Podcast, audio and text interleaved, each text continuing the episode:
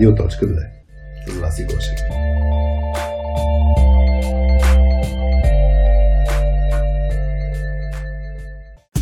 Привет на всички!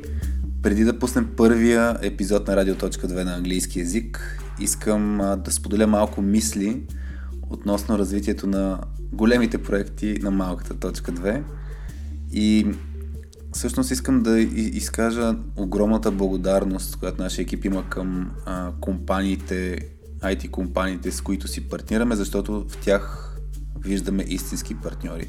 Компании, в които а, не просто а, гледат да се позиционират някъде, а, а напротив, а, грижа ги е за това как се развиват IT хората в България и как те да могат да работят по-добре заедно.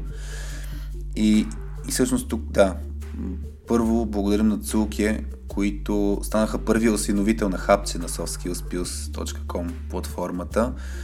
А, хапчето за даване на обратна връзка, която супер си пасва с културата на Цулки, където много държат на хората и на отворената комуникация. И всъщност това да даваш обратна връзка при тях е в основата на благоприятната им среда. Ако не сте пробвали хапчето, а, отидете на softskillspills.com и също така не забравяйте да се абонирате на, на сайта, защото може да получавате полезна информация на, на мейла си. А, също така много се радваме и на това, че SMS Bump ни помага да развиваме а, и отказите на Радио.2. Тези от вас, които ни следят в YouTube канала или в LinkedIn, а, могат да, да видят какви откази от подкаста пускаме. Аз а, много се радвам, че се видях с се запознах на живо с Мишо от SMS Bump, който имаше презентация на тук-там събитието миналата седмица. И някакси много, много ме вдъхнови, а, че българска компания може да прави супер яките неща на световно ниво. Ако не познавате SMS Bump, това е наистина компания, в която можеш да се забавляваш, да правиш а, продукти, които се използват а, просто от на глобално ниво от уникални компании. А, даже наскоро това, което се случи миналата седмица, мисля, че беше Shopify и Yotpo, която купиха SMS Bump миналата година. Та Shopify и Yotpo обявиха а, това, че стават партньори в изграждането на една платформа за e-commerce, така че SMS Bump като част от Yotpo се развива супер бурно. Ако ви е интересно, може да разгледате отворените позиции там. И не на последно място, предния петък беше супер яката емоция, която си направихме с IT Teams Challenge, инициативата, която стартирахме с, с Ford България. Беше един ден изпълнен наистина с много емоция, където играхме, където си говорихме за, за супер интересните казуси, с които всеки един от вас се среща. И, и просто инициативата за мен беше супер успешен. Всъщност това беше пилотната версия. Екипа не успя да ни победи с играта Празния стол. 58 секунди при цел 60, но бяха а, уникална група от хора, което някакси е свързано и с културата в, в Форд и, и нашата култура на точка 2. Паснаха си хора, които умеят и да се учат и да се забавляват. Ам, това е май всичко, което се сещам в момента. Ам, гледайте да се включите по всякакъв начин в всичките ни инициативи. Мисля, че ще са ви изключително полезни. Имаме идеи как да развиваме още Facebook групата Soft Skills за IT хора, така че може да се включите там, ако сте IT хора, които се вълнувате от Soft Skills. А, не забравяйте наистина да се абонирате за а, подкаста ни в удобните платформи в YouTube просто има и откази, иначе съм сигурен на мобилните ви приложения, че а, сте го направили.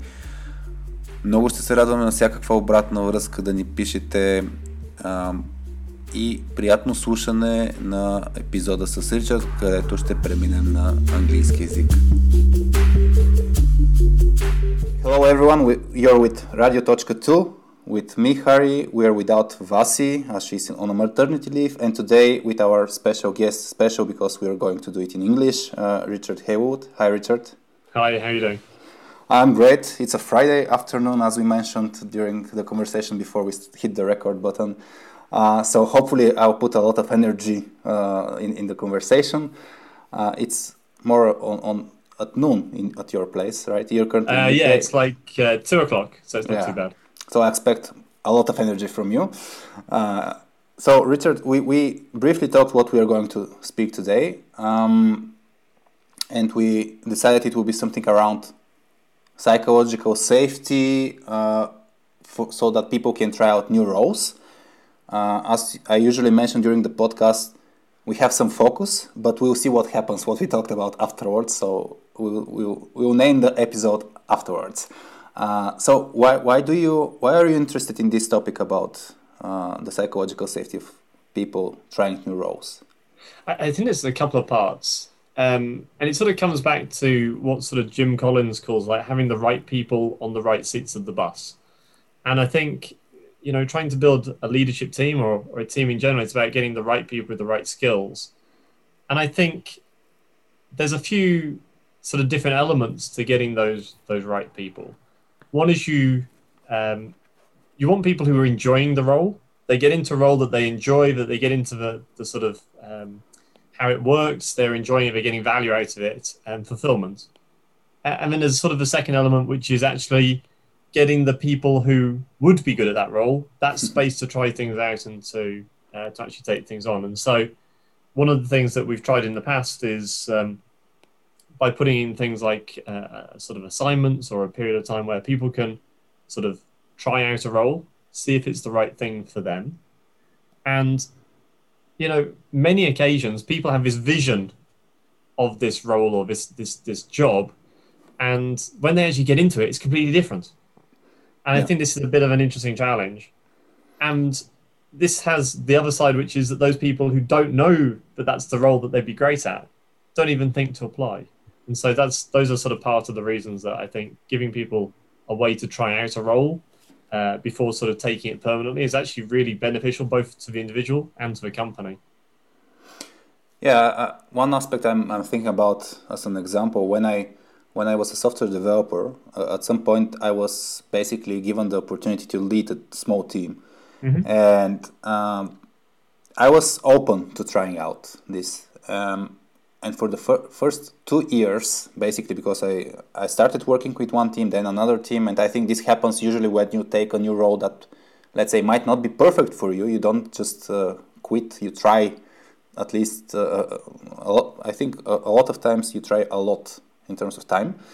And after two years uh, struggling because my job was basically managing people not doing any mm-hmm. coding uh, at some point i said to myself that actually now like working with in this role because uh, usually during the, these two years it was I want to code and I don't want to deal with people. But mm. at some point I, I basically realized that I love solving people related issues because they are more complex than the software issues. And I think there are, uh, let's say, nuances regarding what what's the time frame. How do you try out a new role. And I don't know if you have this experience that you were trying a role and you say, okay, it might not be the one for me. But when do you, what, what's, what's the, let's say, the, the border? Where do you say, okay, it's not for me, really? That, that, that's a really interesting question. I don't have a I don't have a good answer to it, but that was definitely how I felt when I started being a, as a software engineer. You know, straight out of university, working mm-hmm. in a company, I was like, oh, this is awful and then you sort of get into it and you realize that, that, that it's funny it's interesting you know um, so I, I, can definitely i can definitely empathize with with that challenge. I don't have a solution to it but definitely um, i think there are quite a few people who do take on new roles and probably don't enjoy it at the beginning because you've got to learn how to do it. It's yeah, different yeah. to what you expected. And so yeah yeah, for me, when we started Tochka 2 the company, and when we focused uh, on basically our idea was to do trainings with teams and IT people. And what happened was that we should do sales, marketing, uh, administrative mm-hmm. stuff, and those are things that some of them I still hate. Uh, but but one aspect, for example, the marketing aspect was something that I started to love because I found my way in doing this this type of job. Um, and yeah, one, one thing is really how, how do you how do you let's say manage people that uh, they have some barriers to enter a new role because I've seen a lot of technical people where you see that they care about people, so they have mm. the uh, they, they they tend to lead when they are not asked. So so they have all the qualities, the role qualities to become a great leader. But when you ask them, would you like to take a role, and they are okay, no, I don't want too much pressure or too much responsibilities and so on and I've seen some of those people that they become great managers, great leaders. Mm. Uh, but it's quite a discussion before they try out this. Yeah, I think it's the case that you know you need to be mindful of different people's like, um, you know, those sort of the, pushing them a little bit too far because it's definitely yeah. the case where if you were to push somebody who you could see has a natural aptitude for something, yeah, and you push them into a leadership role too soon, they're probably going to either hate it or and, they might never do it again. So it's a really interesting one. That one. How do you mm-hmm. give people that sort of push? And I think this is what a good a good manager, a good leader should be doing is understanding the the skills and the potential that people have and what they're interested in, and sort of giving them opportunities and pushing them and sort of helping them. Hey, there's this opportunity to maybe not lead a team, but to lead particular feature or particular challenges. And say, mm-hmm. hey, this would be a great opportunity to sort of try out these things. I think um, I think that's where you need a bit of support from from somebody, effectively a coach, to give you that sort of push. In the past, I, I assume that you have been in such situations that you see the raw quality and you, you want to, let's say, push. Or I would use the nudge word yeah. as well. Uh, how do you how do you approach this? So you, you, you see the person. Do, do you have such an example in the past? Uh, I yeah, I definitely have examples. I, I, think it's an interesting one because you can only nudge, as you say, hmm. um, and you can sort of you can you can. I actually think this is quite interesting because there are many people who see what you enjoy and what you're good at that you can't see yourself. They look hmm. at you from sort of the outside perspective and go, "Oh, you know, this person is really good at um, product. They would be great in a in a in a product type role, but they're currently in engineering." Yeah. And they're like, I want to be an engineer. I really enjoy engineering. But you're there going, but your passion of engineering is actually when you're talking about business problems and sort of post prioritization piece. And so it's, I think it has to be on an individual type basis. There is no one solution to this. It's about working with the individual and, you know, hopefully them working with the, the manager and going, actually, I realize what, what I actually enjoy doing. Because um, mm-hmm. that's, that's that sort of combination that's good for everybody. I remember a, a colleague of mine, he was uh, in my team, who was a quality assurance engineer. And uh, we were having a, a, discussion, part of the formal feedback process. Uh, and basically, he was saying that the quality assurance aspect is not that interesting for him. And uh, he was more eager to basically build the software so that the, the user can really experience aspects of uh, basically was interested in the user experience role, uh, but he didn't he didn't know the, anything about this. So he had mm. the interest but no knowledge. And I remember during this conversation, I said, okay, let's explore this topic more. We discuss it, and I, I talked to the UX manager in the company, and I asked whether we have some, uh, let's say, opportunity to, to try out things for re- really for a time based uh, trial. And then I, because even I, I was not in, I didn't have the knowledge what type of roles there are in UX. Yep. And, at some point we said, okay, let's try. It was a 50-50 uh, split between the QA role in the project and doing some UX in other parts, in other projects. And this was an attempt to, to do it in a, let's say, psychological safe way. And what happened was basically the person then progressed and really the UX was some uh, interesting part for him and not the visual aspect but the, infrastru- mm. the information structuring aspect and he found uh, what was interesting for him but yeah as we already mentioned you, you cannot you, you can have some uh, ideas what the role would be and you have to give some opportunities to try out things and i don't know um, i don't know whether a lot of people that have the, the let's say the control managers uh, give those opportunities because I think they are scared as well. What will happen if this person fail? Yeah, I think that's part of that. That's definitely a risk. But the point that you just made a, a second ago is a really interesting one with regard to like the annual sort of review, mm-hmm. because I think a lot of people see it as like um, sort of evaluating about setting targets for the next year.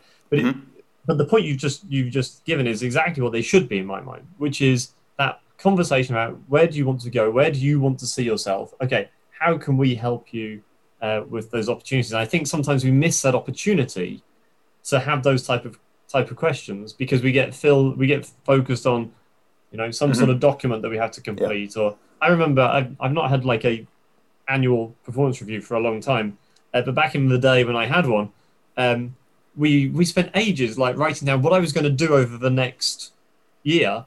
Yeah. And within six weeks, the whole thing was just ripped up, and it was it was like we're doing something completely different now. So I, I think I think that's a really interesting point for, for people to think about. What is the value of those those reviews? And actually, how do you how do you help people sort of achieve their best? Yeah, and I think uh, just to put more emphasis here, I think more and more people should have uh, continuous conversations rather than uh, some strict time-based uh, following of goals and checking those goals, evaluating those goals. Yes, I would just. I, I, think one of the challenges you sometimes get with like continuous conversations is people people think that they're having that conversation, but actually they're just forgetting it. And so I think you do need a couple of checkpoints, whether that's like yeah. once a year, once every six months, or quarterly, because I think it's very easy for people to go, "Oh, we always have those those uh-huh. conversations about like personal development and career development.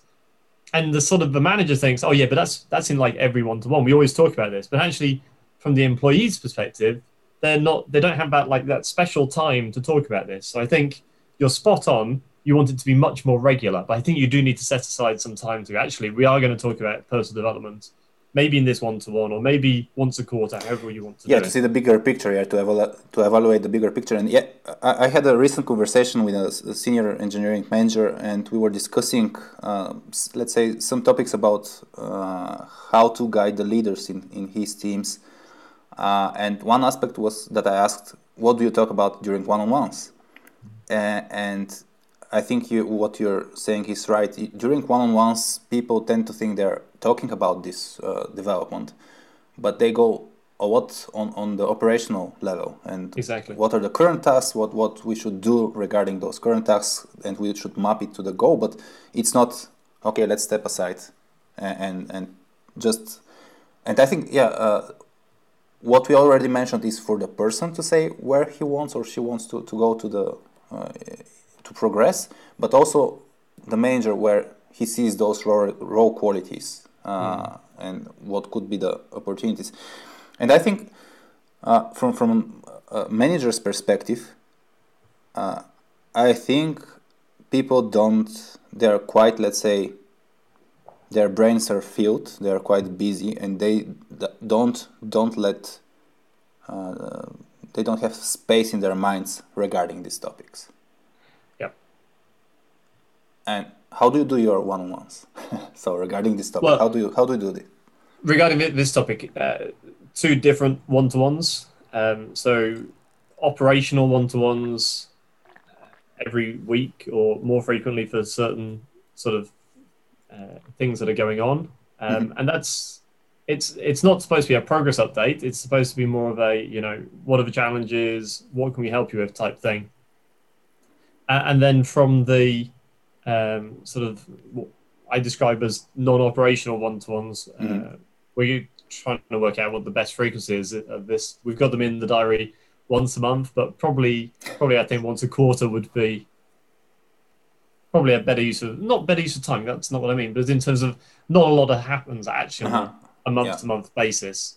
Whereas once a quarter, you can actually go, oh, I'm gonna, I want to try try this, I want to do that, and actually a month is a reasonable amount of time once you try and squeeze it in with um, sort of the regular day to day job that people do. And, and how do you how do you, how do you create this psychological safety so that the other person can basically say to you, Richard, I I want to try out new new things. I know uh, you count on me in this role, and that uh, it will be uh, hard for you to fill my my place, but I really want to.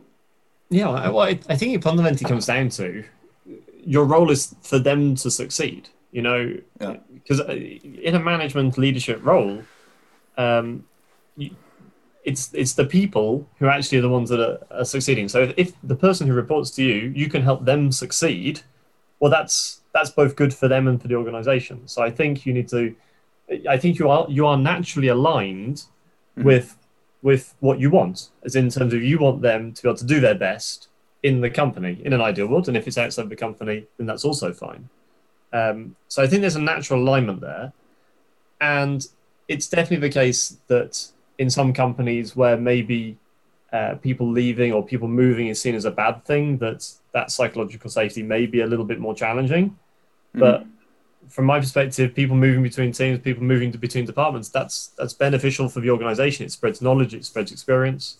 So, um, so I think, um, I think if, and this comes down to thinking about more than just your part of the world. If you're thinking about it from what is best for the organization, Mhm. then I think you are naturally aligned. But it might not be what's best for you personally as a manager. Yeah, I, I was thinking about one example when I was an early leader, and I'm following your idea about thinking about the bigger organization. Uh, and I had a senior developer in my team. We were 20, 20 people, so he was a work group leader. Uh, we split the team in three sub teams. And basically, I, I saw the talent regarding leading. So he was quite great in leading people, in, in uh, managing the, the software that was uh, responsible Uh, in, in his team. But I, I missed, actually, I missed that he wanted something else. And when, when he said, okay, I, I, I want another opportunity, I think it was too late for me to basically say, okay, let's check other projects, other departments, something other. A- mm-hmm. And this is one aspect. So missing the, those signs. That's why I asked you how to how to make sure that people will say it to you. But I think we shouldn't rely on people saying it.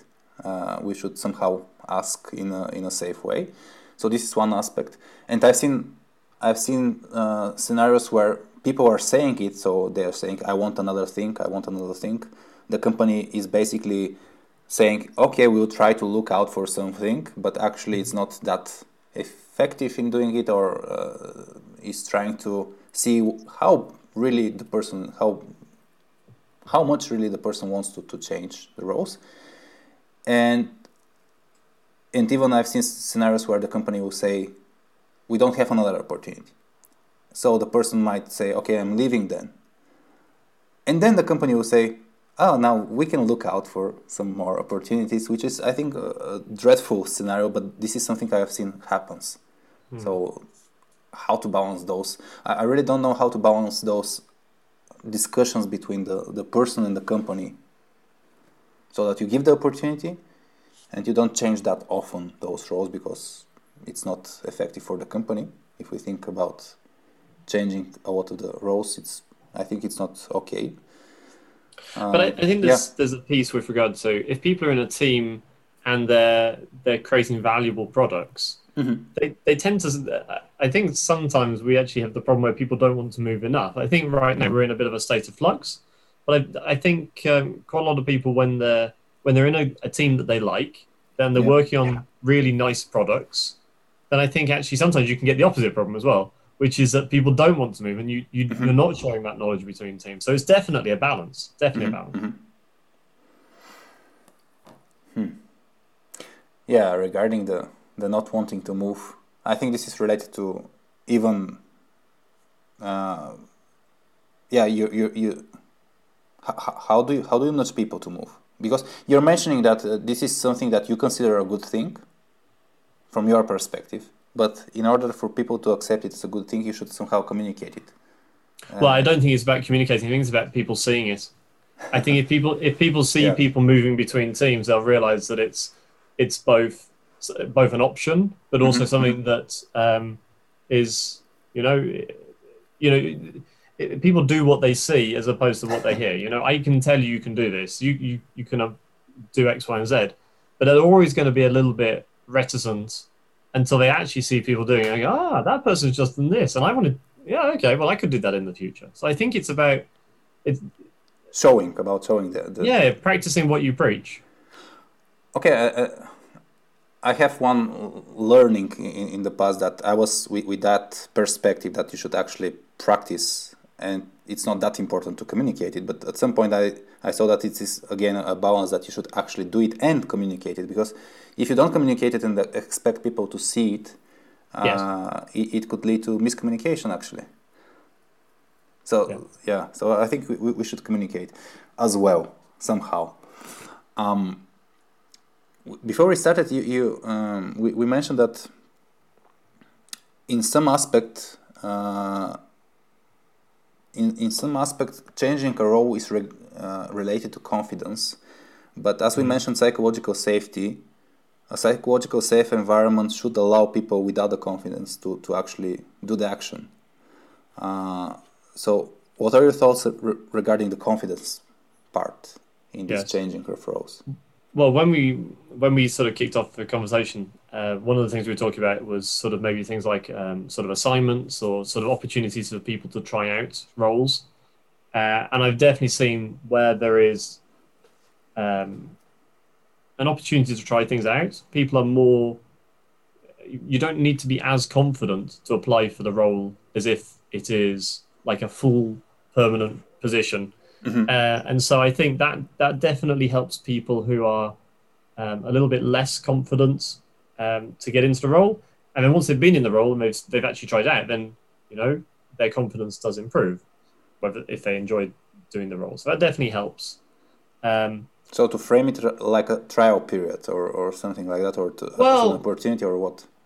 Yeah, yeah. To, to, phrase it more as an opportunity and for maybe the default for, to, for them to have their previous role to be able to go back to because sometimes you can get into a position where people don't want to apply for role mm-hmm. because they know that if they do that they might not be able to go back to where they uh-huh. were okay and so they have the, the the sort of the confidence threshold you know sometimes can be a little bit higher and go well if i if i'm going there i'm going to lose what i have at the moment actually i i'm i'm comfortable i quite like what i'm doing at the moment um, and so having that way for them to go back actually then means that they can be okay. Well, the risk is less, mm-hmm. and so actually I maybe don't need to be as confident that this is exactly what I want, but I am confident enough to give it a try for the next three or six months. And how do you deal with overconfidence? Because there are times where people are too confident that they're great for the yes. role, and you, for example, you might not agree. Uh, uh, yes well, do you have examples in those cases? How do you do over those over? Uh, yeah, I think I think overconfidence is probably the area that I most struggle with people, where people think that they are they're much better than than they actually are, and I'm, I'm sure you're aware of like the Dunning Kruger curve. Yeah, yeah. Where the the confidence and competence are not uh, are not related. Yeah. And I think yeah, that's that is a really tough one and I think it's very much dependent on the individuals and how you deal with that and how you work with them, and um, you know, helping them realize the bits that they don't realize or the bits that they don't know. Actually, they can then open up and go, actually, there's so much I didn't know, mm. and it's great. But there's definitely those another group of people which um, are overly confident. They're in a role, and you know, the the more time you put into them, you actually are not you, you're not getting anywhere Mm-hmm. Um, and so I think one of the things you should be looking for when promoting people is like what they might describe as coachability. That's probably the, the best way to be able to sort of help people sort of through that. Um, so, so if you if, if you think they're not coachable, what would you do?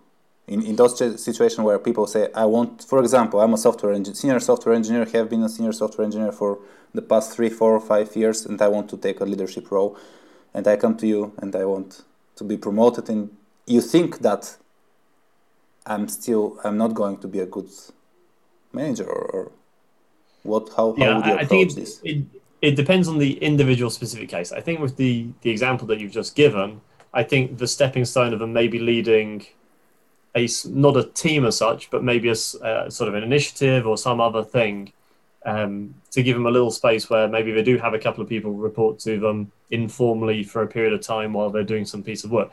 That could be a good way to sort of give them a bit of an opportunity and to be able to maybe give them an opportunity to to get some feedback and see the differences. So I think it's very sort of dependent on the individual specific situation and the and the individual person. And what, what happens if a person says, I'm doing a great job? Uh, I had, I'll give an example from my, my past and I'm thinking about how, how do you approach it. I, I had a, uh, it was actually a junior uh, engineer uh, who basically wanted not he wanted a salary increase. He didn't want any new roles or something like that. He wanted a salary increase. And he was saying i'm doing a great job. Uh, and a few weeks before that we had a specific session to, to show how the quality of, of his code wasn't great and that he should do steps one two three regarding the improvement of, of the way he's doing his job and he wasn't following this plan, but then wanted the increase. And he said he was doing a great job actually. So mm. he had he had the uh, understanding that he's doing a great job, but he wasn't doing a great job.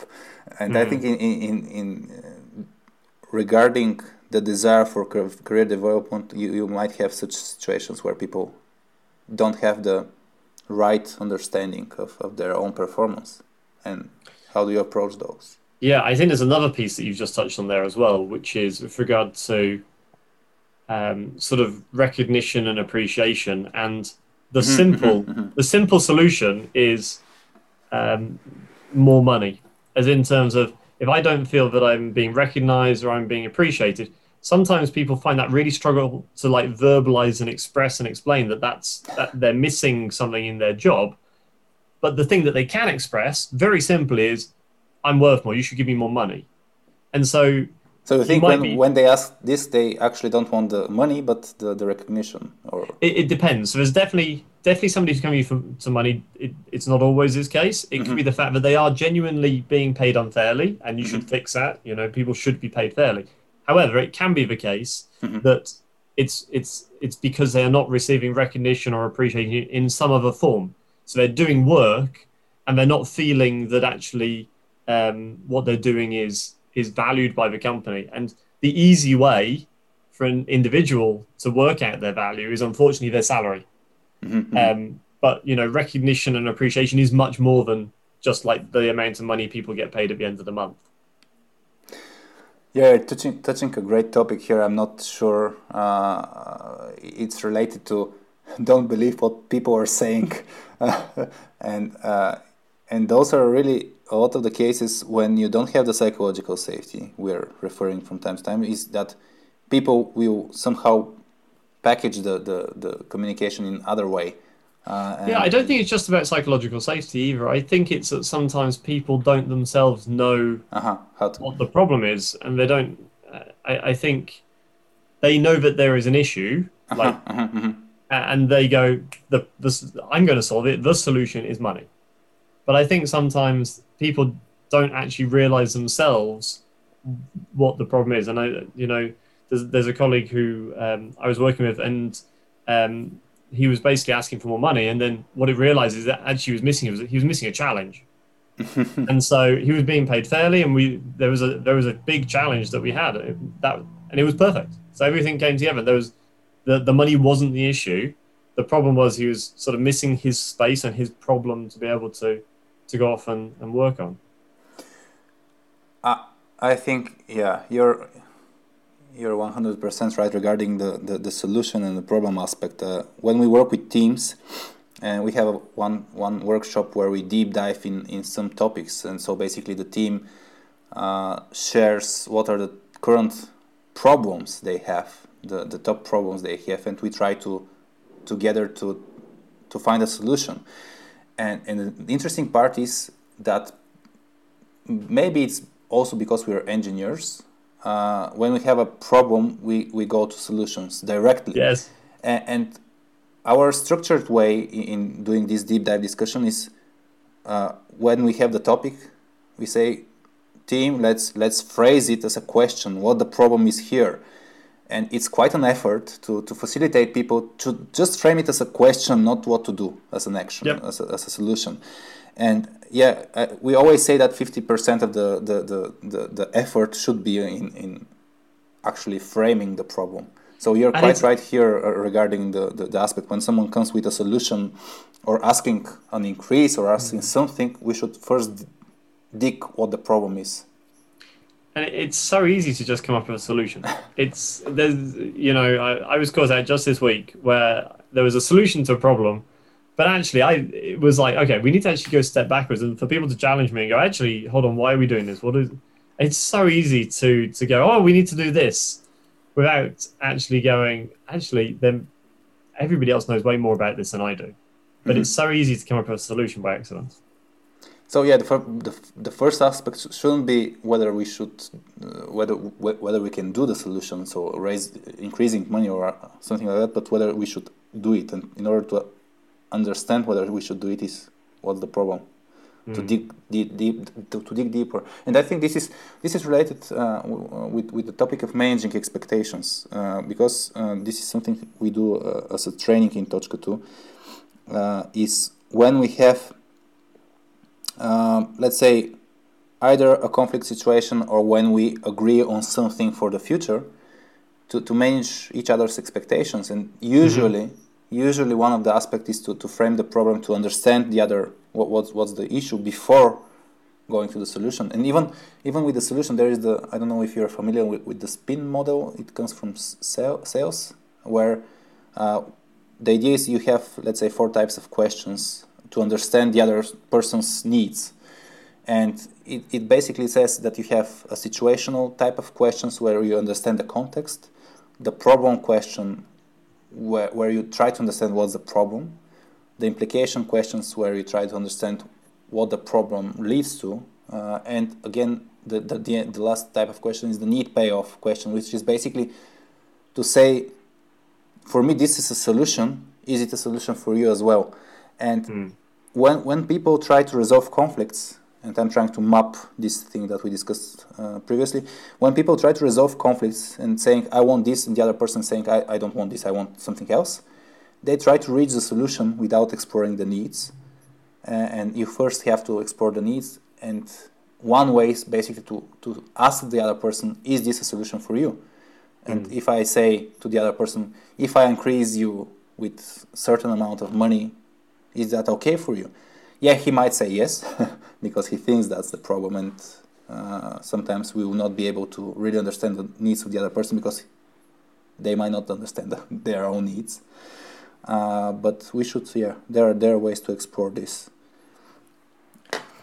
I, think there's another one that's that's interesting that's related to this as well, which is also sort of the cultural implications, uh, as in terms of if the way that people feel that they're getting value is just by getting asking for a pay rise, getting a pay rise. Actually, mm-hmm. they're just going to keep coming back.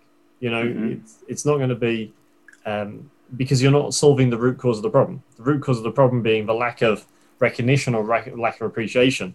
And so it's uh, you're you're solving a you're, this is you're solving the short term problem, but you're not solving sort of the systematic problem, yeah, you, which.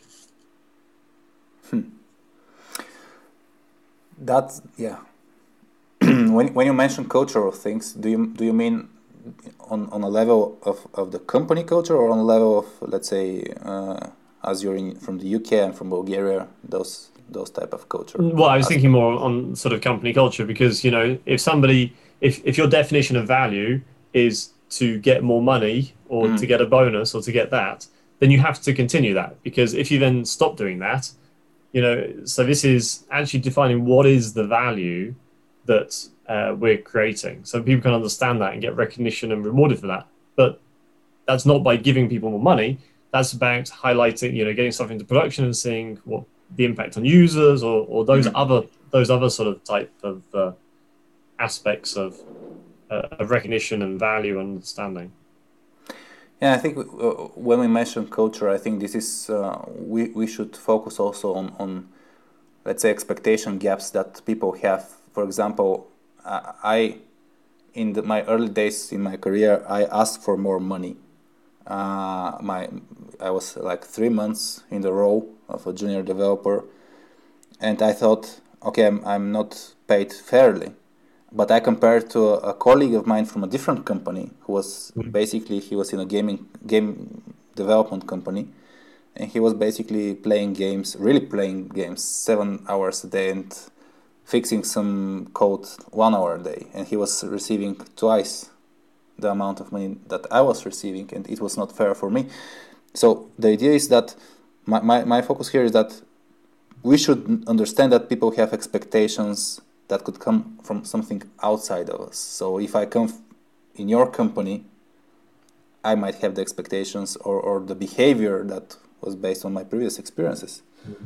And I, I, that's why we, we should communicate the current culture. yeah, often. and there's definitely there's there's there's communicating the current culture, but there's also selecting people for which, well, both informing and selecting people. So, as part of the recruitment process, you want people who are going to fit into that mm-hmm. culture. So, for example, um, if you've got a, a, culture of collaboration, you don't really want to be hiring sort of lone star heroes because they're just not going to fit into the culture and they're not going to be happy. They're not going to feel that sense of achievement. Um, and then once you do hire people, to give them that sort of onboarding and understanding of like what are we trying to achieve, what is the values, what are the the like yeah, de- definitely. I think recruitment should really be aligned to, to the whole process here. And I think more and more companies are doing great in that area. Um, Richard, going back to the roles, I'm trying to, to dig a bit deeper. Have you had experiences where, or what's what's the worst worst uh, uh, what's your worst experience in either you changing roles or other people changing roles? What is the worst? Oh, that's a good question. Um, I, by saying the worst, I think there's an implication that it's bad, but I, I, I don't think that. There's definitely been some occasions where some people need a bit of help and support once they've got into a new role, but that's exactly what you'd expect. Um, I think um, I think one of the challenges sometimes is that uh, and this is especially a challenge when we're working from home or working remotely, is that um, the separation between you know what is produced and how we produce it. And we were talking about culture just a second ago. Mm-hmm. You know, the culture is is important um, if you've got a, a team and how they work and how they get along. And I think sometimes with people who are working remotely, they don't see that culture, and that's probably a that's probably a big challenge, as in terms of um, the ways of working of the team when you're not physically together. Yeah, we, we just today released uh, an episode of the the podcast regarding culture, and we covered uh, one part of really how to maintain or communicate or, or show the culture when you're in a remote environment, and it mm-hmm. is a mm-hmm. challenge. It is quite difficult uh, to do it. Yeah. Um, yeah, because you, you just miss the osmosis. So in if you're in the office, the culture is what you see, what you yeah. hear, the things around you, and you sort of understand how it works. But remotely, that's that's really tough because for you know if you've got like a series of emails or messages on Slack or what have you, you know that's a very low bandwidth yeah. medium. You know, I, there's an example from like machine learning where there's like one sentence and you could interpret that one sentence 17 different ways or something weird like that and you you miss all of that other sort of context and other information when you're just dealing with sort of text space and i think when we're working online there's a lot of those there's much more of that than there would be maybe in the office where you just turn the chair around and have that that conversation and have a chat mm, yeah definitely um, i was uh, thinking about my question. I don't know if you if you answered your experiences, so I'm going to to, to switch to my experiences regarding, let's say, um, the worst situation about changing roles. When I started my career, I started as a developer, but I actually did a let's say a second level support in a big project for HP, and I didn't like it because it was not something I wanted. I didn't code anything. Uh, I was dealing only with databases, with third level support communication, with customer support, uh, and and this was something that I basically dreaded. I didn't want to, to do it uh, at all. Then I switched to let's say an automated uh, automation QA.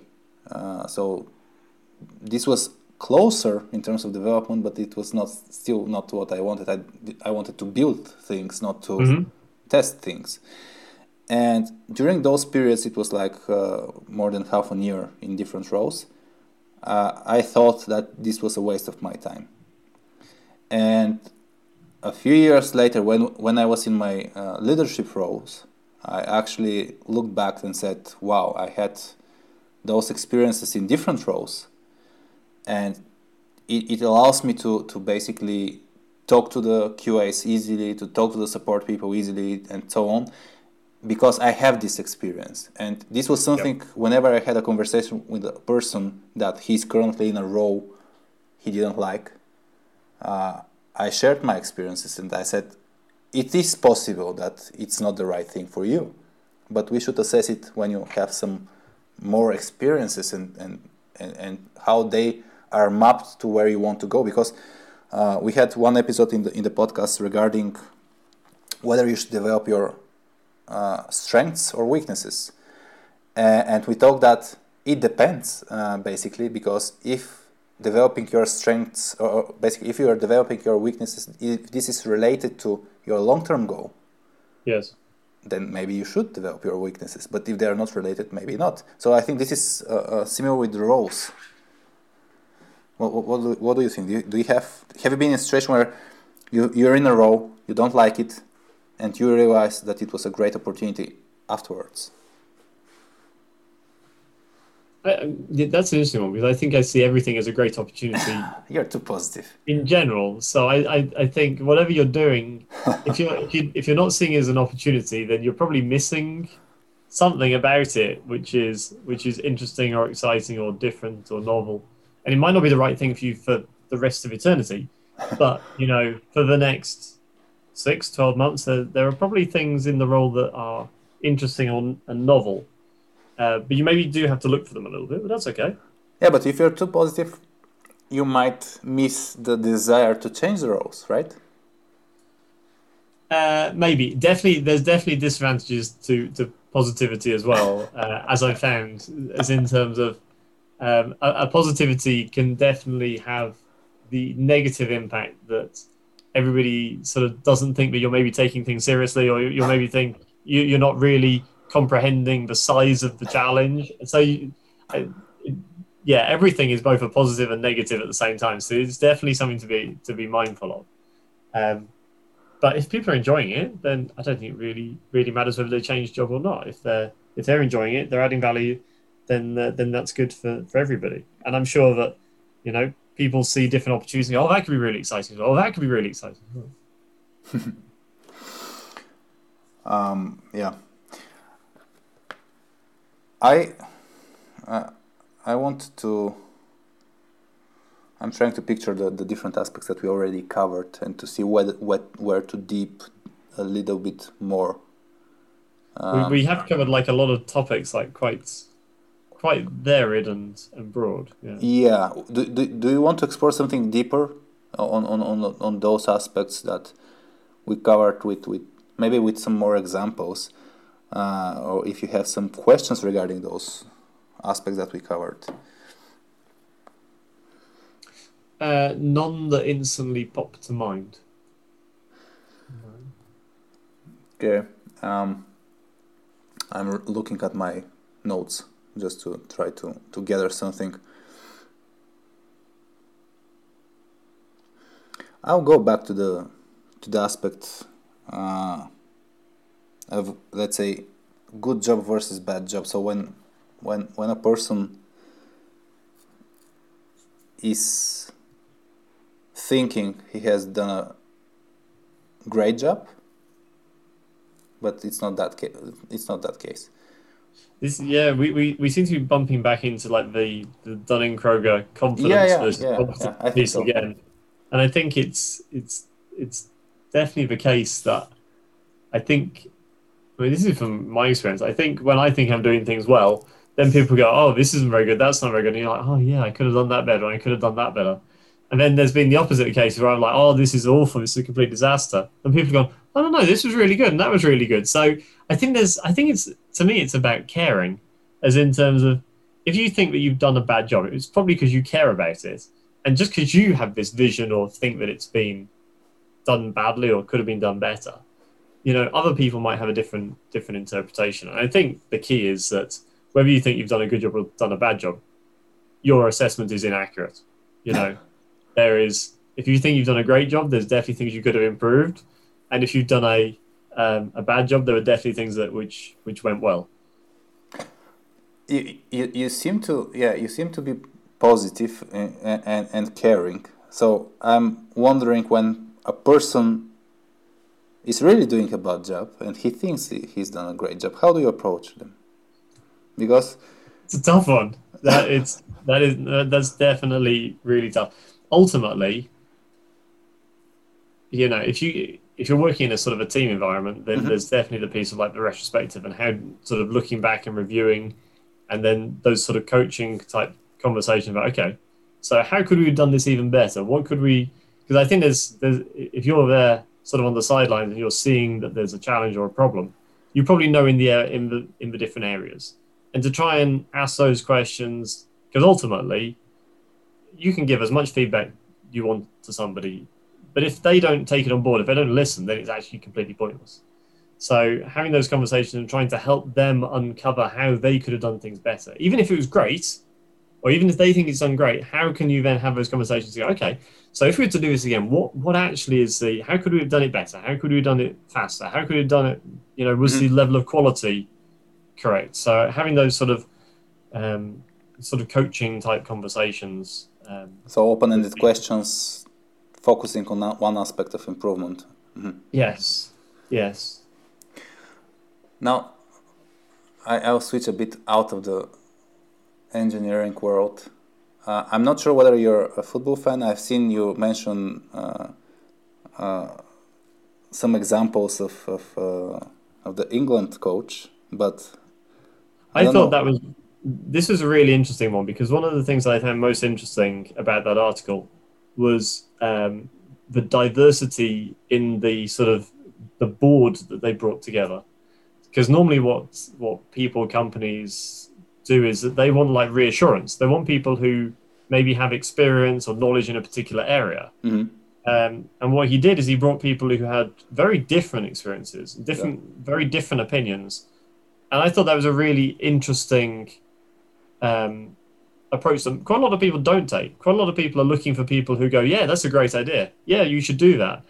Whereas he was actually taking the approach of, "I want to bring people in who have that different people from sport, but people from not sport, people from um, to try and get that diverse range of opinions, not just I'm going to get an expert. Yeah. Because the expert has a very limited sort of range of knowledge. So I thought that was really interesting as a way to sort of get different input. But otherwise, are, are you following football? Because I want to mention something here uh, as a topic. Not really. Not no. Really. Do, do you know what's happening with? Uh, maybe you, you would know with Harry Kane because I'm a I'm a Tottenham fan. He's the he's the captain of the England football squad, and he has been in, at Tottenham for the past let's say 15 years. Yep. And currently, currently he's trying to to move out of the club uh, in an interesting way, basically by not showing to training. Uh, right. And and basically he wants to switch roles. He wants to go to a different company because uh, he the company basically the club doesn't uh, match his ambitions regarding right. the, the results. And I was wondering whether there are right ways to switch roles and bad ways uh, to, to switch roles, or uh, when you see that you're not happy with the current role, how to approach this. And you might have the limitations. For example, with the football aspect here, he has a contract, three more years. He has to honor the contract, but he's doing it, let's say, publicly uh, and yeah. I have a lot of sympathy for the person because he has brought a lot to the club. Mm. But those past few days were interesting. And probably when we release the, the podcast, this episode, we'll have the result whether he stays or goes. Uh, yeah. But... Well, that one seems like a bit of a, you know, if there's any sort of golden handcuff type you, you sort of can definitely end up in a situation where you end up with people who are unmotivated. It sounds like if this isn't the right company, the right role for him, if I was like the manager, I'd be then having conversations because you know what's what's the point of having this person? You're probably paying this person a lot of money, I would suspect. Yeah, not but really he brings results. So even even even if he wants more and he's ambitious, he's still, let's say, quite. Um, well, he's performing, and I, I've been in a role. I've been in a role where it's not the perfect role for me. I want something else. The company, I, I've mentioned to the company I wanted a switch to a different thing, but nothing happens, Hmm. and I'm still performing. So we have the conversation, but it's a bit, let's say, uh, it's not it's not that uh, effective for me. It's not that speedy for me. Yeah, And and, I think it- it's definitely easier if there's a role internally. You go, this is the role that I want to move into. So Yeah. I think that it's about facilitating that move or facilitating how do you sort of have those conversations to see whether the person is suitable or not. Uh, I think if it if there isn't the role, it's a little bit more more challenging because you know it's not always possible to create the perfect role for somebody. You know, Mhm, not to say you wouldn't want that if you could, but sometimes it's just not feasible. Um, this one is an interesting is an interesting case because you know if he's unmotivated, it might be performing at the moment, but how long can that last? So yeah, Mhm. as you say, when you release this, it will have played out a, a bit longer and see what the situation is. Yeah. But if, if if this person really wants to leave, then I suspect the next thing they'll do is just not turning up to matches or, or like, which is Yeah, so, so, so from your perspective, and it's great that you're not, let's say, emotionally attached to, to, to this issue. Uh, looking from the from from the, the sidelines, you think that if you have an unmotivated person in in a role, you should somehow either make it make find a role so that it's beneficial both for the company and for the person, or just um, separate with the person. Is- No, is well, the there, case? there's there's definitely the third one, which is what what should be business as normal, which is helping the person connect to the mission at hand. So if if there's somebody who's in a team, they should you should be supporting them, trying to understand how what they want to achieve. If it's connected to the mission, for them to to realize that, um, and for them to get that sort of motivation and sort of understanding and, and how it it all ties together. So there's effectively the, the three pieces. One, help a person understand how they add value, how they enjoy where they are at the moment. That's that's like, you know, probably the ideal one for everybody involved. Then there's a second where it just doesn't tie up. Um, Mhm, what mhm. they're doing at the moment doesn't tie up with the direction that they want to be going in their career, in their, their life, for whatever reason. And so then it should be, in my opinion, a, a case of okay, well, let's help you find a role internally that matches what you want and and gives you uh, those opportunities. And if at the end of the day you, you don't have that, then it- it's probably better for the individual and the company for that person to then find a find another role externally. And you should definitely try and support them with that, so that you're you're you've got those those bridges, so that if in the future they come back, they come back. But uh, you know, Yeah, that, that's Sometimes. that's important aspect about coming back. But going back to the connecting the, the to the mission aspect, uh, Mhm. this is this is let's say a um, a principle or an advice that a lot of leaders receive. Uh, connect connect the person's desires or, or career goals to the mission of the company. But it is Well, quite on a of the- higher level. Yeah, to the mission of a team, I was Okay, thinking more the than the mission- mission of okay. a company. Mission Okay. of a company would be ideal. Well, you want it to be the mission of the team and the mission of a company is is sort of Eh. perfect. how do you how do you do it on a let's say day to day basis because it, it- it's quite big uh, Yeah. to, big topic to, to connect things and it might not be uh, uh, easy for people to do it so do you have any practices of how do you actually apply this principle in a day to day life Sort of. So if you if you sort of take it from the, the level of you're trying to make an impact in people's lives, Mhm. actually, you know, getting that exposure ideally to end customers so that they can actually see people using what you're producing for you to feel that sort of closed loop. I do something and I'm then having this impact which is positive on this other individual. I think that's very powerful. I think quite a lot of times, um, especially in engineering, you can be quite a long way from from yeah the customer. And so trying to help bridge that gap and bring things uh, closer so people can actually see people using their, their what they're what they're doing, I think can be very valuable. Um, to, to, add, to add here something I, I recall, I don't know whether it was from it was from one of Adam Grant's book books regarding this aspect that if you show the impact you have on people's lives, it will change your motivation. Uh, yeah. And basically, and it is quite really. Uh, I remember we were working with a with a company that uh, they invested time for for the team that developed some software to go where the software is used by people and see their reactions. And and yeah it was it was a mixed thing. So it was basically one aspect was yeah people were happy that they their time is uh, that, that they are doing their job easily with mm. the software. Or they might not be happy with something and you get this feedback and this feedback is really really yeah. feeding the people's motivation or desire to work on, on the product. It comes back to the value piece because you know we're not writing code for the sake of writing code as an example. You know we're, we're writing code to have an impact to produce a product which which has a positive impact. Mm. so um, I, I think sometimes people can just think i'm here to write this. I've got to write this feature. I've got to do that.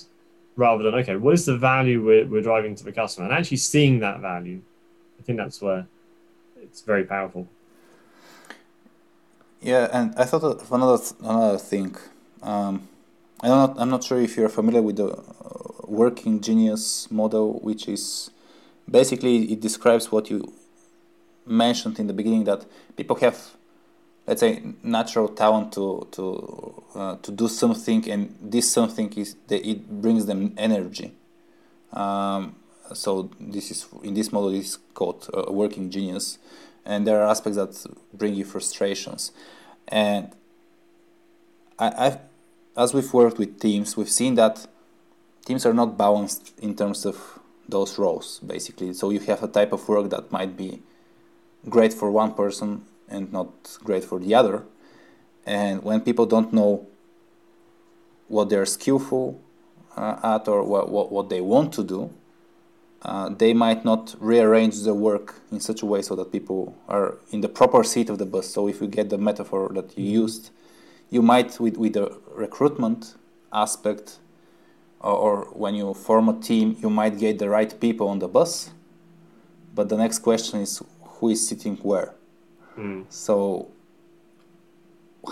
how if we form a team if we form a team how do you approach this aspect of who is doing what? Because my my understanding is that it's great if people self-organize but I, I do believe that they need uh, they need coaching they need some nudging on some aspects. That yeah. there's tendency for people not to self-organize that well. Yeah i, I think from you, you sort of need somebody who sort of steps up into sort of either a formal team leader position or sort of informal team leader position to give it a little bit of that that sort of level of support.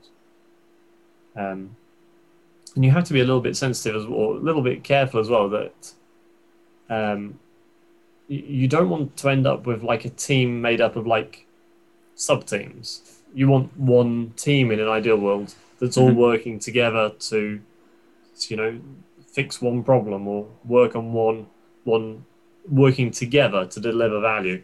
Because otherwise, you can be in a position where I'm always the database expert or I'm always the yeah. person who writes this or that. And actually, that's not really working as a team. That's just working as a bunch of like uh, individuals who happen to be like a um, working together. So I think that's a bit of an interesting challenge as well. And and when you mention sub teams, uh, maybe I will switch the topic. But uh, as you're working with leaders who have teams, how do you make sure that all of them work together? Well, yes, um, that's an interesting that's an interesting challenge because you need some division. You need to divide th- some things up because otherwise, you know, everything is just you know the cognitive load would be just uh, too large. Um, in an ideal world, you'd sort of have that uh, as what I would describe as like a hierarchy of products. Okay. So you would have a, a big product, and then you would have sub products da, da, da, at different levels in the hierarchy, so that you can have effectively an area which is delivering a a bigger product made up of these sort of team level products. Yeah. Um, and then from an engineering side, it's sort of Conway's law and trying to work out how can we, how, how can we structure the teams to be able to, to do that um, and the like. Yeah, but how, how yeah, the, the, the, division aspect, yeah, it, it works great in terms of workload or uh, how, yeah, you mentioned that people shouldn't think about everything, uh, at least not all people, but then we have this division between people because yep. they're, they're basically they have more belonging towards the team they're in. Yep.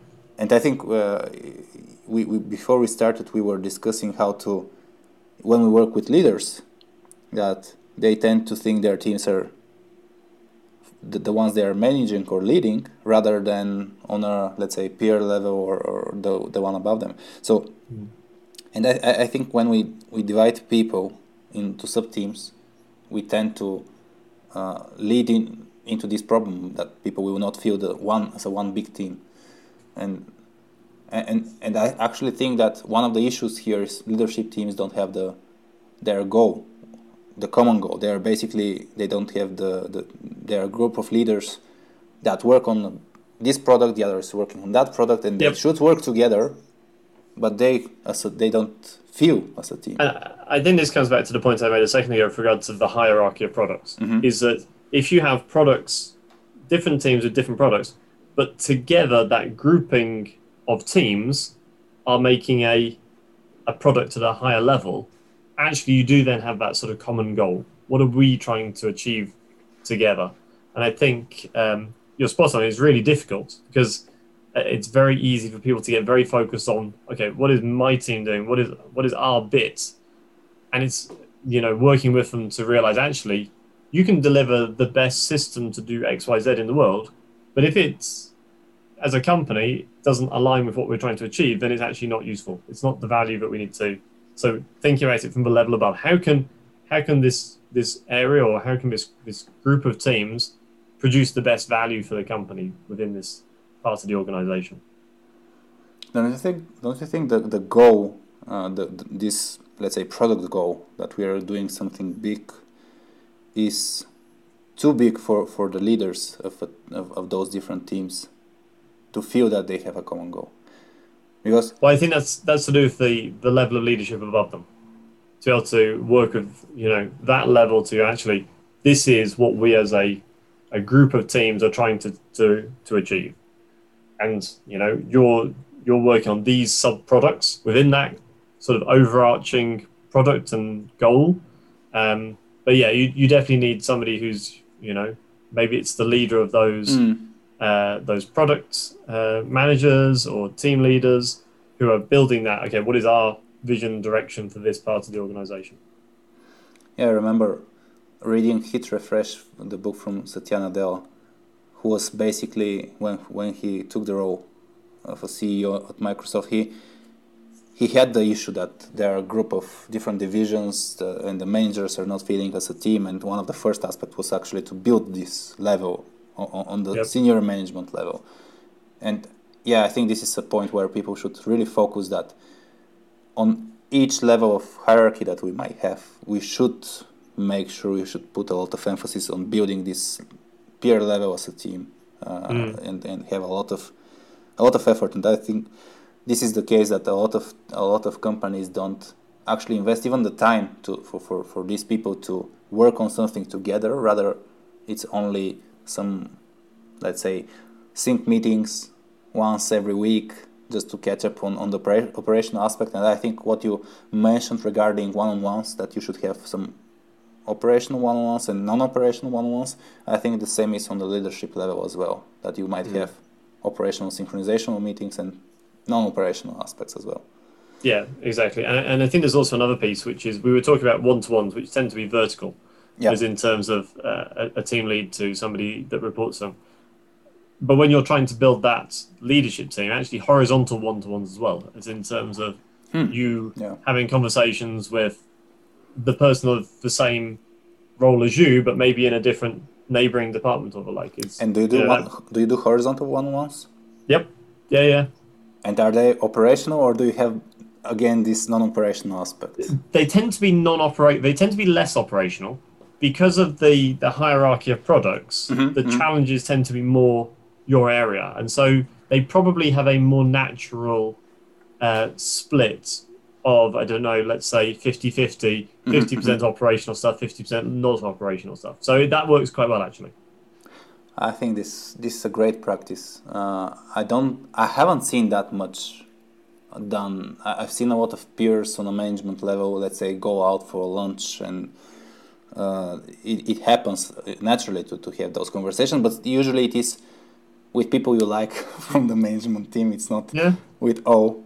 And, uh, and this cross one-on-ones on a peer level, I think it's it's great, and it could be applied even in teams uh, when they in, in this remote environment. Maybe if we map it to the remote environment, I don't think currently uh, people in teams are doing one-on-ones on a peer level. Yeah, I don't know. I think it uh, depends on the company culture. Yeah. Mm. And I think this is this could be let's say one way to balance the aspect of not working together.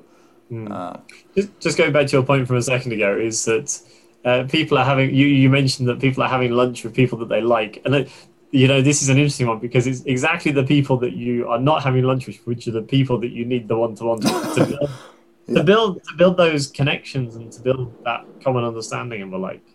So, and, and, and how do you nudge people to do that? Because I think this is this is the, the real issue that people don't see the uh, the any value in doing those one-on-ones with people that are in different department, different team, and even if they don't, and, more, moreover, uh, they don't like them. It's that's an interesting question because none of this, nothing that uh, is sort of enforced. But I have like one to ones with, um, with people at sort of my level. I know my my bosses like, um, and uh, the the people who work for me also have sort of one to ones at their level as well. So I think it's, um, yeah, I, it's I, I think they must either they see value in it or they feel that they should do it. But I, I actually they it's not it's never been dictated it's been one of those things that has sort of organically happened over time so, so again, when you show that you are doing it, people will follow it. This is this is yeah but i actually don't I, I think in this case i don't think any i don't think anybody would actually know that I, was happening apart from like the odd comment or when i speak to such and such or when i because you know it's it's not like you see two people sat in a in a meeting room at the moment so yeah yeah it, I, I think it happens a little bit more because they see value in it um, hopefully yeah Um, okay, Richard. Uh, the the podcast has uh, two two main aspects. I didn't. I think I didn't mention it before we started. Uh, one is to explore a particular topic. So we, we talked about the, the aspect of roles and psychological safety, about giving people the chance to change roles. And the second aspect is uh, what's currently on our mind. So whether it's personal or, or, or professional, uh, do you have a topic that is What's on our minds? what's on our- Um, yeah Well, I'm hoping when this is released in September, less of coronavirus, but I think there's definitely a piece on, you know,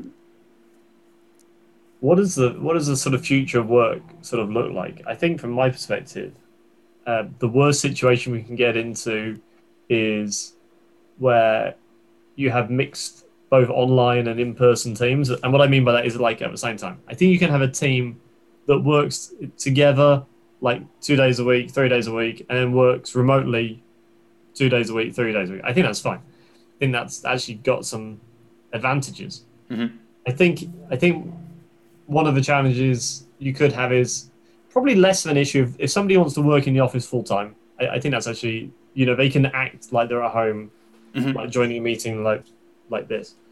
I, I think the issue becomes you know for those people who want to stay working from home, you know, that's that that's going to be a big challenge for for the teams. How do you cope with? How do you accommodate that? Because effectively, everybody then has to act like they're at home. So I think that's an interesting challenge for um, for the future. How does how does the future of work sort of look as we come out of the pandemic? How do we build those connections again? Because there is I, I don't know what the stats are, but there must be so many people who have joined companies and have never met any colleagues. oh yeah Some of them have probably some of them have probably even joined a company, worked for a year, and then left the company and never met the they were there. Um, so how do we build those those sort of social connections again? How do we all do this in a situation where we're going back to the office one week, and then the next week is like coronavirus is back, so we're not going back to the office the week after. How do we deal with this sort of Yeah. in out? So I, I think these are really some of the the challenges that we're going to face. Um, I, I've seen I've seen one approach recently from from Dropbox. I don't know if you've seen the, the articles. They are starting to, to use a different word rather than office. Uh, they start using the word studios. And I think it was studios, and that they are restructuring their offices in such a way so that when teams decide to, to go and have a meeting or whatever, as you mentioned, working together at the office to be able to do so easily. Uh, another aspect I, I've seen is with LinkedIn uh, as an organization that I think it was with LinkedIn that they they've basically delegated the, the the synchronization to the team level. So you you decide how to build those connections, how to work effectively, and so on. And I think from my perspective and, and what we are actually doing, maybe it's uh, I'm a bit biased, uh, but I think teams should learn how to uh, synchronize faster, how to align on, on those aspects, how to get out of uh, unclear situation or changing situations. Because yeah, currently it would it could be let's meet at the office at uh, Monday and Tuesday, and then what happens when you have a lockdown? Again it was it will be a change and people should be able to cope with this change faster. And i think with the social aspect yeah it will never be the same to the to, to actually meet in a uh, in a physical environment but it, it's more effort. And i think there are a lot of we, we actually have the, this experience already. I think there are a lot of companies first who have been remote only for the past 15 years. So there is there is the experience that we should Yeah. copy.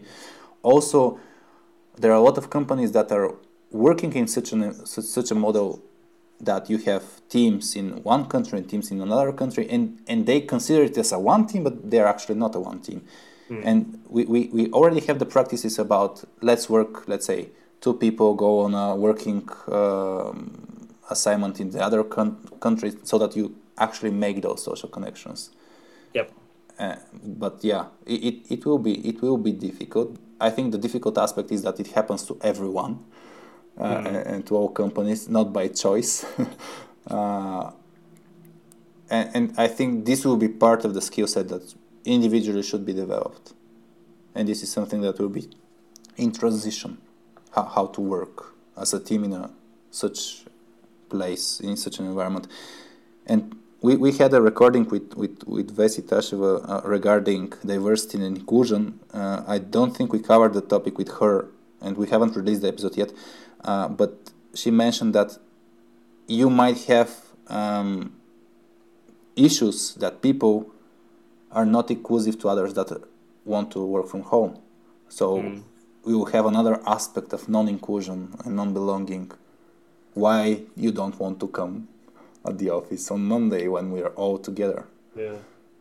I, I, think you would really struggle to have somebody working full. Well, maybe I'm wrong, but I think it's it's much easier to have a team fully working from home or a team that sort of coordinates when they're in the office. I think having somebody who in that team is working fully remotely, you probably want to think about how how to maybe move them into a team that is um, fully remote or I don't know. Anyway, I think these are some of the interesting challenges that that sort of the next six months will, will bring up. Maybe we come up with some interesting novel solutions, but um, Do, do you have when- any ideas that you're going to try out in the next few months regarding this Well- topic?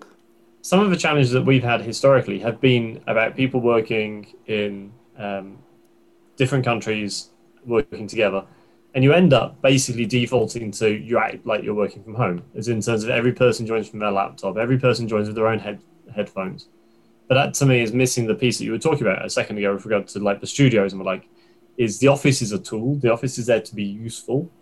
And so um, how do you make the best value? How do you make the best use of that? And there's there's an interesting book with uh, with regard to how um, uh, Automattic works, uh, who developed WordPress, and the book very spends a lot of time focusing on how we work when we're together. For a co- for a company that's supposed to be like fully remote, the book really highlights the importance of spending time together, working on problems together, and then going off and then maybe writing um, mm-hmm.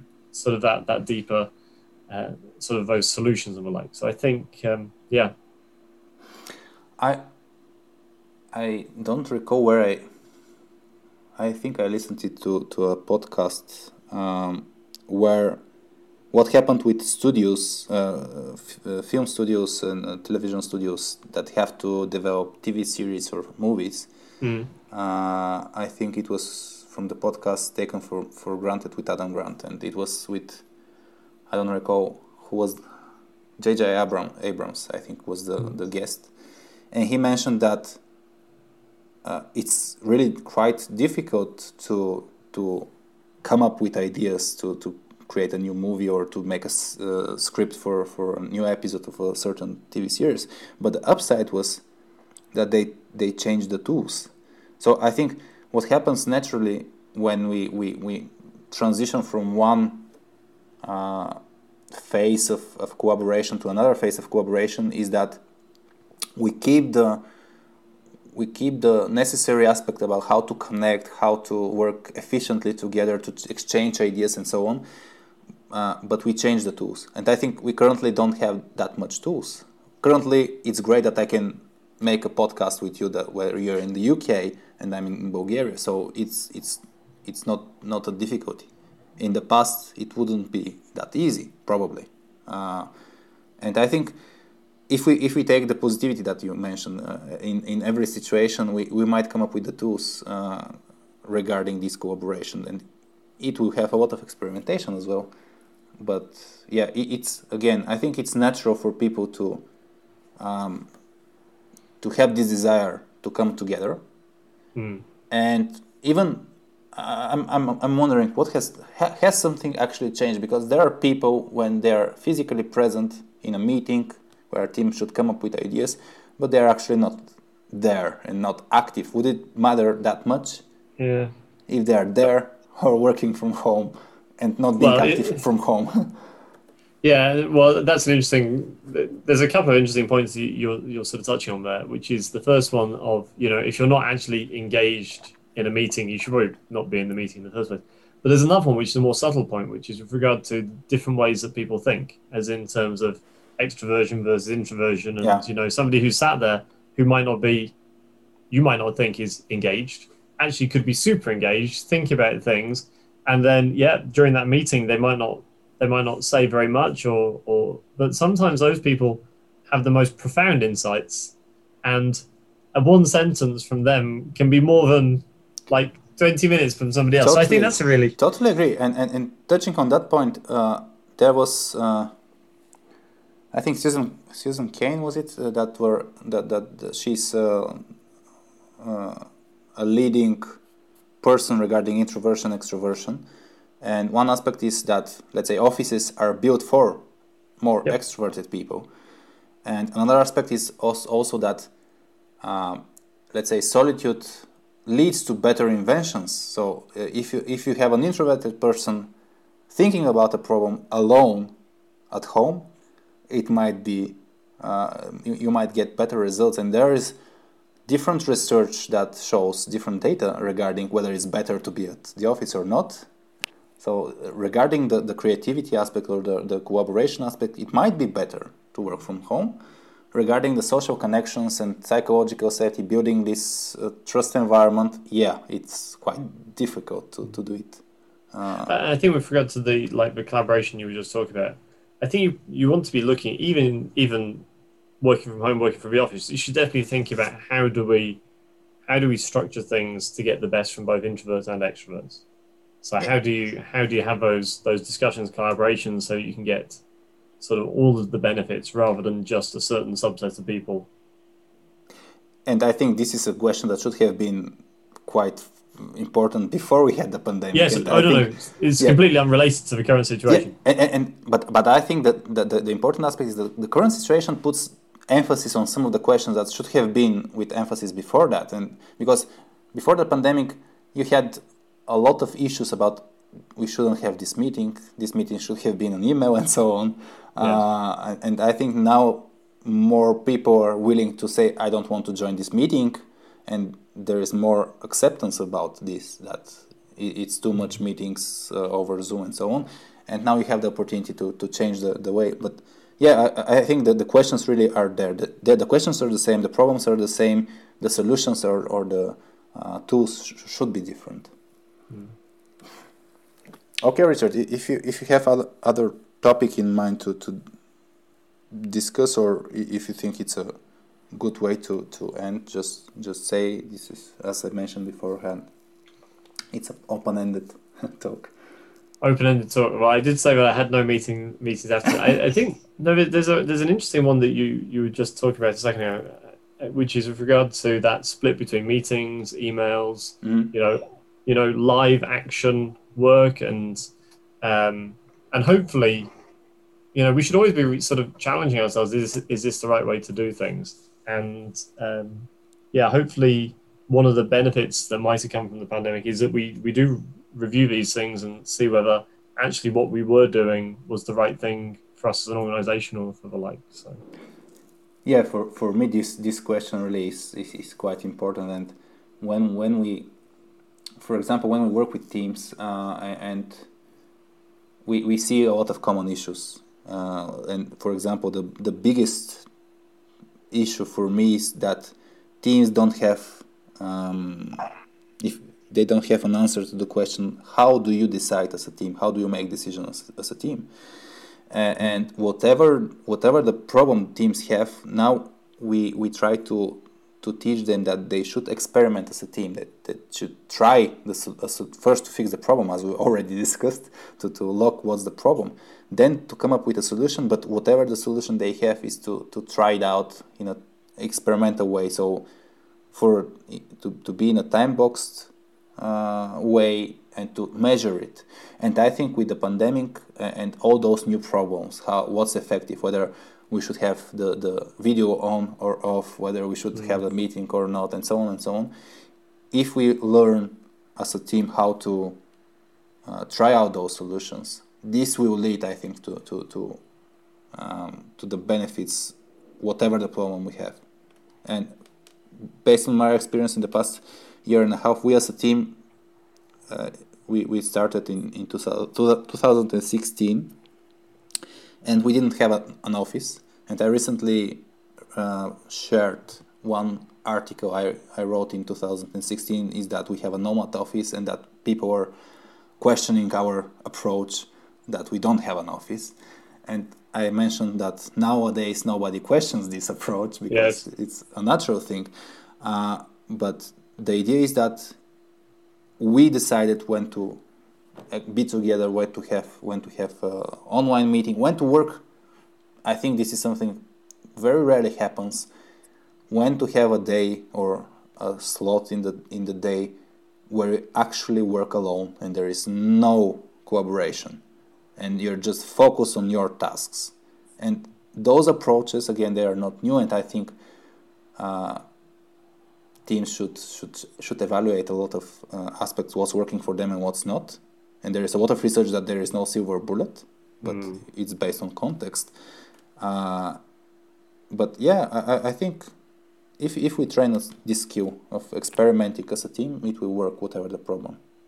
And there's definitely different i think we sometimes think of problems as being like singular you know there's always problem solution. But you get things like like the Cynefin framework, which has like the different options of like simple, complex, complicated, chaos, and you know through conversations they move from one sector into another, and so you know when you're on one side of that and it is you know chaos as an example, then actually having a more active collaboration might be useful. But when you when you've worked on that problem enough to get it to a position where actually I can go home and I can just go yeah. and write code for the next day and I know what I'm doing so I, I think, you know, that's a good sort of piece to think about. Not everything is the same. And even if you, you think it's in a position, it's actually changing. The more you're working on it, you're actually um, impacting whether working together, collaboration, or whether being at home a bit more sort of focused is, is the right thing to do. Yeah. And I think, yeah, uh, in the past, even with the open office um, approach that was uh, thought of it would trigger more collaboration, and it had at least there was a lot of research that it had a negative impact on collaboration. Mm. Uh, I think it will always be, uh, a, let's say, a rhythm between working together, working alone, working together, working alone. And here nowadays we have the issue who is uh, together and who is not. And it will have the, the belonging aspect, the, the inclusion aspect that will be difficult, I think. Uh, Yeah. Okay. Um, I was thinking what what what our current focus is, uh, or what as I don't know if you know what Radio Tochka is. The name of the podcast is Radiotochka 2, and it is a play of words from Tochka 2, the company, and radio, radio, Radio Tochka. Radio Tochka was a, a Soviet uh, uh, or co- communist historical, um, let's say, item. Everyone in, in their homes had one radio station that was physical, and it had one radio, uh, and, and it, That was it. that was it, and it is it was called Radio Tochka, uh, uh, and and the, the joke is what what what we are on what frequencies we are, and I was thinking what is what's the current state, and I think a lot of IT people currently are on vacation. I think you're also planning the you mentioned you're planning a vacation after the isolation you had in the UK Yeah. uh, because I see a lower response in LinkedIn in uh, various events in working with clients. The, the response rate is, is quite slow. Uh, Yep. So August seems to be uh, a non-existent work month. And then you've then you've got all the bank holidays in September when you get back. So Ah, for Bulgaria, yeah, yeah. September September's quite nice in Bulgaria. So yeah. Um, so yeah, I think currently on my side, I, I was thinking about the next two weeks, which I'm working as well, uh, and then we'll have only one week holiday because I already had a few weeks holiday during the summer. Um, one aspect that I want to to mention in in, in this episode is we're continuing to develop our platform softskillspills.com where we try to put uh, various useful materials on soft skills and teamwork topics. And I think as we as we do the first episode in English and the platform is in English, I think we will put some uh, excerpts from, from the from the podcast. Hopefully, we we, we shared something useful, and we can put it uh, uh, there as well. But we'll see. Um, so, thank you very much for for first for joining the the podcast and to do it on short notice because we arranged quite quickly to do the recording. Uh, I will definitely share with you when we're live and when the episode is released. So thanks Great. for, for, for sharing your thoughts on. Thank you for the invite. It was good to chat to you. Yeah, thanks. And, and there is a tradition. I'll put my voice in a more bass mode uh, to to end the episode. And uh, I'm struggling how to do it in English. okay. you are listening to Radiotochka 2 with me, Harry, without Vasi, who is on a maternity leave, and.